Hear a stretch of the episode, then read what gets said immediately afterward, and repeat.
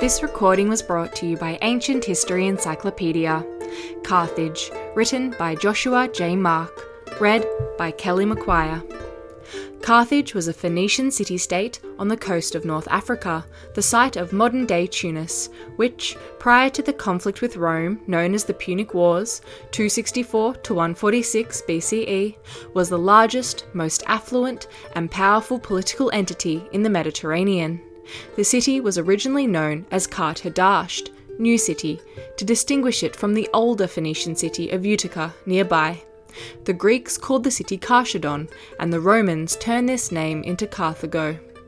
It was founded in circa 814 BCE by the legendary Phoenician queen Dido, increased in size after an influx of refugees from the city of Tyre following Alexander the Great's conquests of 332 BCE, and afterwards expanded until it was the seat of the Carthaginian Empire, with colonies such as Sabratha along the North African coast, in Sicily, Spain, and elsewhere.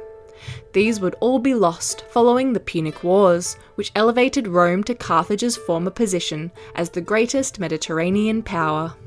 The history of the ancient city is usually divided into five periods. Ancient Carthage or Punic Republic, circa 814 to 146 BCE, Roman Carthage, 146 BCE to 439 CE, Vandal Carthage, 439 to 534 CE, Byzantine Carthage or Exarchate of Africa, 534 to 698 CE, and Muslim Arab Carthage or Islamic Carthage, 698 to 1270 CE. Owing to limitations of space, this article will primarily deal with ancient Carthage or the Punic Republic. In 698 CE, the city was conquered during the Muslim Arab invasion of North Africa and destroyed. It would be rebuilt, though on a modest scale compared with the city at its height, until it was completely destroyed under the reign of Muhammad I al Mustansir, reigned 1228 to 1277 CE, after defeating the European Christian invasion of the Eighth Crusade of 1270 CE the site would continue to be inhabited, though the ancient ruins were neglected until the 1830s CE when modern excavations began. Foundation and expansion. According to legend, Carthage was founded by the Phoenician queen Elissa, better known as Dido, in circa 814 BCE. Although Dido's historicity has been challenged, the founding does date to about this time. Dido was allegedly fleeing the tyranny of her brother Pygmalion of Lebanon, landed on the coast of North Africa, and established the city on the high hill later known as the Byrsa. The legend claims that the Berber chieftain who controlled the region told her she could have as much land as an ox hide would cover. Dido cut a single ox hide into thin strips and lay them end to end around the hill, successfully claiming it for her people. Dido's reign is described by the Roman poet Virgil, who lived 70 to 19 BCE, and others as impressive, noting how the city grew from the small community on the hill to a grand metropolis. This account and others like it are legendary, but Carthage, which seems to initially have been a minor port on the coast where Phoenician traders stopped to resupply or repair their ships, was clearly a major centre of trade by the 4th century BCE. The city developed significantly following Alexander's destruction of the great industrial and trade centre of Tyre, considered Carthage's mother city, in 332 BCE, when Phoenician refugees fled from there to Carthage. These Tyrians arrived with whatever wealth they had, and since many whom Alexander spared were those rich enough to buy their lives, they landed in the city with considerable means, which established Carthage as the new centre of Phoenician trade. The Carthaginians then established a working relationship with the tribes known as the Masaesyli and the Massylii of the North African Berber Imazighen Kingdom of Numidia, who would fill the ranks of their military primarily as formidable cavalry troops. From a small town on the coast, the city grew in size and grandeur with enormous estates covering miles of acreage. Carthage quickly became the richest and most powerful city in the Mediterranean. Carthaginian government, formerly a monarchy, was a republic based on the meritocracy, rule of the elite, by the 4th century BCE. The top position was held by two elected magistrates, known as the Sophetes or judges, who governed in conjunction with a senate of between 200 to 300 members who held the position for life. Laws were passed by an assembly of citizens who would vote on measures proposed by the Sophetes and Senate. The aristocrats lived in palaces, the less affluent in modest but attractive homes, and the lower classes in apartments or huts outside the city. Tribute and tariffs regularly increased the city's wealth, on top of the lucrative business in maritime trade. The city's harbours were immense, with 220 docks and gleaming columns which rose around it in a half circle, in front of towering arches and buildings ornamented with Greek sculpture. There were two harbours, one for trade and the other for warships, which operated constantly in resupplying, repairing, and outfitting vessels. The Carthaginian trading ships sailed daily to ports all around the Mediterranean Sea, while their navy, supreme in the region, kept them safe and also opened new territories for trade and resources through conquest as the Carthaginians built their empire. The city had four residential sections, which grew up around the citadel of the Byrsa in the centre, and was surrounded by walls which stretched 23 miles or 37 kilometres in length from the harbours inland. The city had all the accommodations and refinements of any great ancient city a theatre for entertainment, temples for religious observances, an acropolis, an agora or marketplace, but on a much grander scale its patron deity was the goddess of love and fertility, Tanit, who was worshipped alongside her consort, Baal Hamon. It is possible that children were sacrificed to Tanit in the sacred precinct known as the Tophet. But this claim has been challenged. It is equally likely that the Tophet of Carthage was simply an acropolis reserved for infants and the young. Affluence and invasion. The city's wealth was due not only to its advantageous position on the North African coast, from which it could control sea traffic between itself and its colony on Sicily, but also to the people's skill in agriculture. The writer Mago of Carthage, dates unknown, wrote a work of 28 volumes devoted to agriculture and veterinarian science, which was considered the most comprehensive on the subject of its time, and reflects the Carthaginians' intense interest in farming and animal husbandry. Mago's works were considered so important that they were among the few that would be spared by the Romans after Carthage's final defeat in 146 BCE. Roman references to the books are now all that remain of them. The Carthaginians planted fruit trees, grapes, olive trees, and vegetables in a ring of gardens irrigated by small canals, and then expanded their cultivation outward beyond the city walls to fields of grains. The fertility of the land and their expertise in cultivation increased the city's wealth through trade with the interior as well as maritime trade elsewhere as Carthage continued to flourish. It was this expansion that first brought Carthage into conflict with others. In 310 to 307 BCE, North Africa was invaded by Agathocles of Syracuse, who reigned 317 to 289 BCE, who sought to subdue Carthage and use her wealth to fund his wars. Agathocles was able to feed his army easily off the land because the crops grew in such abundance. He was only defeated because the Libyans and Berbers who worked the land sided with the Carthaginians who had treated them well. Agathocles was driven from North Africa, and Carthage continued to prosper until it became involved in a conflict with Rome, then just a small city state on the Tiber River in Italy, in 264 BCE. The Punic Wars. Control of Sicily was divided between Rome and Carthage, who supported opposing factions on the island, which quickly brought both parties into conflict directly with each other. These conflicts would be known as the Punic Wars, from the Phoenician word for the citizens of Carthage, given in Greek as Phoenix and in Latin as Punicus. When Rome was weaker than Carthage, they posed no threat. The Carthaginian navy had long been able to enforce the treaty which kept the Roman Republic from trading in the western Mediterranean. When the First Punic War, 264 to 241 BCE, began, however, Rome proved far more resourceful than Carthage could have imagined. Though they had no navy and knew nothing of fighting on the sea, Rome quickly built 330 ships, which they equipped with clever ramps and gangways, the corvus, which could be lowered onto an enemy ship and secured, thus turning a sea battle into a land battle. After an initial struggle with military tactics, Rome won a series of victories and finally defeated Carthage in 241 BCE. Carthage was forced to cede Sicily to Rome and pay a heavy war indemnity.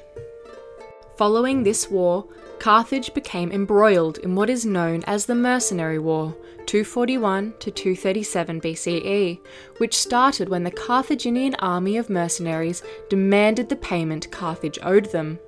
This war was finally won by Carthage through the efforts of the general Hamilcar Barca, lived circa 285 to circa 228 BCE, father of the famous Hannibal Barca, who lived 247 to 183 BCE of the Second Punic War.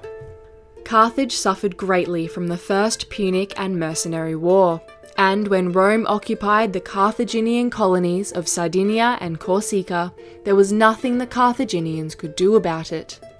They tried to make the best of their situation by expanding holdings in Spain, but again went to war with Rome when Hannibal attacked the city of Saguntum, an ally of Rome in Spain, in 218 BCE. The Second Punic War, 218 to 202 BCE, was fought largely in northern Italy as Hannibal invaded Italy from Spain by marching his forces over the Alps. Hannibal won every engagement against the Romans in Italy. In 216 BCE, he won his greatest victory at the Battle of Cannae, but, lacking sufficient troops and supplies, could not build on his successes. He was finally drawn from Italy and defeated by the Roman general Scipio Africanus, lived 236 to 183 BCE at the Battle of Zama in North Africa in 202 BCE, and Carthage again sued for peace. Placed again under a heavy war indemnity by Rome, Carthage struggled to pay their debt while also trying to fend off incursions from neighbouring Numidia under the king Massinissa, reigned circa 202 to 148 BCE. Massinissa had been Rome's ally in the Second Punic War and was encouraged by Rome to raid Carthaginian territory at will. Carthage went to war against Numidia and, in doing so, broke the peace treaty with Rome, which forbid Carthage from mobilizing an army. Carthage felt it had no choice but to defend itself against Massiniss's invasions, but was censured by Rome and ordered to pay a new war debt to Numidia. Having only recently paid off their debt to Rome, they now owed a new crippling war debt. Rome was not concerned with whatever conflict Carthage and Numidia were involved in, but did not care for the sudden revitalization of the Carthaginian military. Carthage believed that their treaty with Rome was ended when their war debt was paid. Rome disagreed. The Romans felt that Carthage was still obliged to bend to Roman will. So much so that the Roman senator, Cato the Elder, ended all of his speeches, no matter what the subject, with the phrase, Further, I think that Carthage must be destroyed.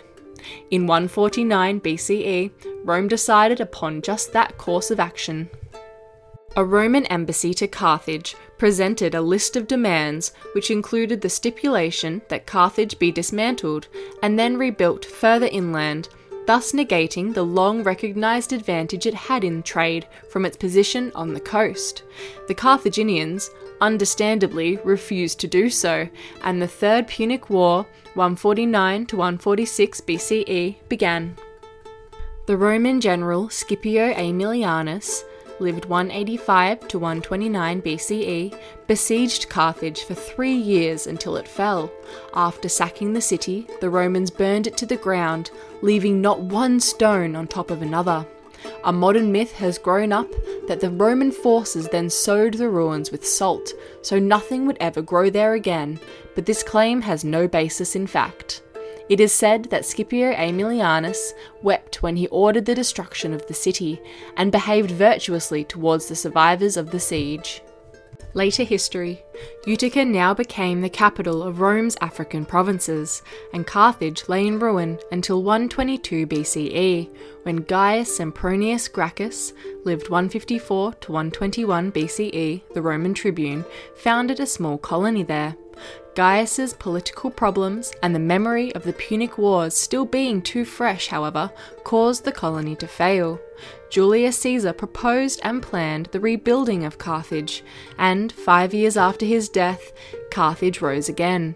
Power now shifted from Utica back to Carthage, which became Rome's breadbasket owing to the same agricultural success which had enriched it before, and it remained an important Roman colony until it fell to the Vandals under their king Gaiseric, who reigned 428 to 478 CE in 439 CE.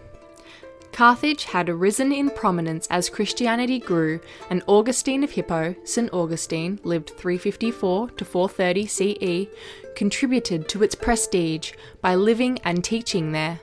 The city was considered so illustrious, in fact, that the Council of Carthage of 397 CE was held there the series of synods which would confirm the biblical canon for the Western Church, legitimizing the narratives which would come to be known as the Bible. The Vandal invasion of North Africa did nothing to halt Christianity's development there, but tensions would rise between the Arian Christians, the Vandals primarily, and Trinitarian Christians, just as they did elsewhere. The Vandals under Gaiseric took full advantage of the location of their new city and plundered passing ships at will, while also raiding coastal cities. Roman attempts to dislodge them failed, and so a treaty was signed in 442 CE between Gaiseric and Valentinian III, who reigned 425 to 455 CE, acknowledging the Vandal Kingdom of North Africa as a legitimate political entity and establishing peaceful relations. When Valentinian III was assassinated in 455 CE, however, Gaiseric disregarded the treaty, believing it was an agreement only between himself and the emperor, and sailed for Rome. He looted the city, but, in accordance with the request of Pope Leo I, served 440 to 461 CE, did not damage it nor harm the populace. The Vandals would continue to hold Carthage and profit from its location until after Gaiseric's death. The later Vandal king Gelimer reigned 530 to 534 CE, an Arian Christian, reinstituted the persecution of Trinitarian Christians, which enraged the Eastern Roman Emperor Justinian I, reigned 527 to 565 CE, a Trinitarian, who sent his great general Belisarius, lived 505 to 565 CE, to North Africa. Belisarius won the short lived Vandalic War 533 to 534 CE, brought Gelimer back to Constantinople in chains, and restored Carthage to the Byzantine Empire 330 to 1453 CE, under which it continued to flourish. Under the Byzantines, Carthage prospered through trade and as a major source of grain for the Eastern Roman Empire, the Western Roman Empire having fallen in circa 476 CE. Around 585 CE, Carthage became the seat of the Exarchate of Africa under the Byzantine Emperor Maurice, reigned 582 to 602 CE, a separate administrative region established for more effective rule of the western areas of the empire. In 698 CE, the Muslims defeated the Byzantine forces at the Battle of Carthage, destroyed the city completely, and drove the Byzantines from Africa. They then fortified and developed the neighbouring city of Tunis and established it as the new centre for trade and governorship of the region. Under the Arab Muslims, Tunis fared better than Carthage, but the city continued to thrive until the Eighth Crusade of 1270 CE, when it was taken by the European Crusaders, who fortified the citadel of the Byrsa. Once they were defeated, Muhammad I al Mustansir had the city's defences torn down and many of the buildings razed to prevent any further such occupation. Conclusion The site of the ancient city continued to be inhabited and was included in the region taken by the Ottoman Empire 1299 to 1922 CE, who had no interest in excavating the ruins. The stones of the fallen houses, temples, and walls were carried off for personal or administrative building projects, or left where they had been found. Modern archaeological excavation began in the 1830s CE through the efforts of the Danish consulate and continued under the French between circa 1860 and 1900 CE. Further work at the site was undertaken throughout the first part of the 20th century CE, but as at Sabratha and other sites, the archaeologists were more interested in the Roman history of Carthage. The political and cultural zeitgeist of the time defined the Carthaginians, who were Semites, as a people of little value, and anti Semitism significantly influenced not only the interpretation of physical evidence, but the choice of what was kept for placement in museums or discarded. The history of the period of ancient Carthage, therefore, suffered as much from these modern day excavations as from the city's destruction by Rome or later conflicts. It was not until after World War II that systematic, unbiased work at Carthage would begin, a paradigm consistent with the excavation and interpretation of many other ancient sites. Carthage still lies in ruin in modern day Tunisia and remains an important tourist attraction and archaeological site. The outline of the great harbour can still be seen, as well as the ruins of the homes, public baths, temples, and palaces from the time when the city of Carthage ruled the Mediterranean as the most opulent jewel of the North African coast.